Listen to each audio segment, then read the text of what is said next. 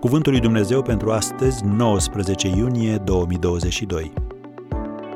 Vorbirea pozitivă. Vreau să-mi uit suferințele, să-mi las întristarea și să fiu voios. Iov 9, versetul 27. Trebuie să recunoaștem că uneori viața este grea. Iar unii dintre noi au o viață chiar mai grea decât alții. De aceea Biblia spune că plânsul își are vremea lui și râsul își are vremea lui. Eclesiastul 3, versetul 4. Dar ce se întâmplă dacă te plângi mereu? Cum poți atenua încordarea și vlăguirea pe care o produce vorbirea negativă cu tine însuți? Iată trei măsuri. 1. Retează-o de la rădăcină. Învață să recunoști poroveala lăuntrică negativă din clipa în care începe și pune-i capăt imediat. Ia drujba dacă trebuie. Dacă crezi că te ajută, ridică mâinile în semn de time-out. Cere pauză, așa, cu un gest fizic.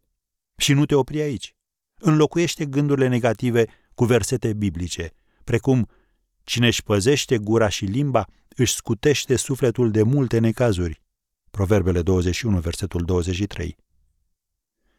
O a doua măsură. Ajustează-ți abordarea. Știi ce spune doctorul când îți face o injecție? Vei simți o mică înțepătură, după care te împunge cu acul. Împrumută-i tehnica și diminuează efectul vorbirii negative, limitând-o la expresii care nu intimidează. De exemplu, cuvântul imposibil este ca un zid de cărămidă în comparație cu expresia va fi nevoie de puțin efort.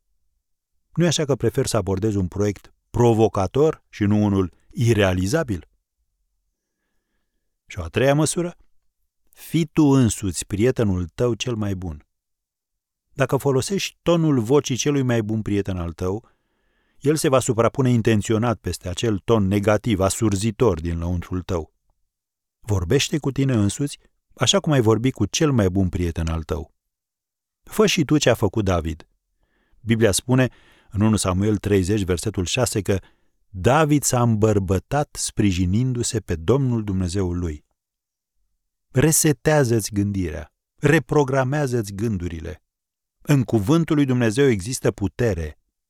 Așadar, tot ceea ce spune El despre tine, începe să spui și tu același lucru.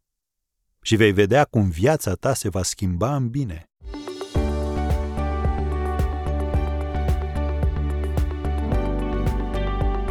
Ați ascultat Cuvântul lui Dumnezeu pentru astăzi, rubrica realizată în colaborare cu Fundația SER România.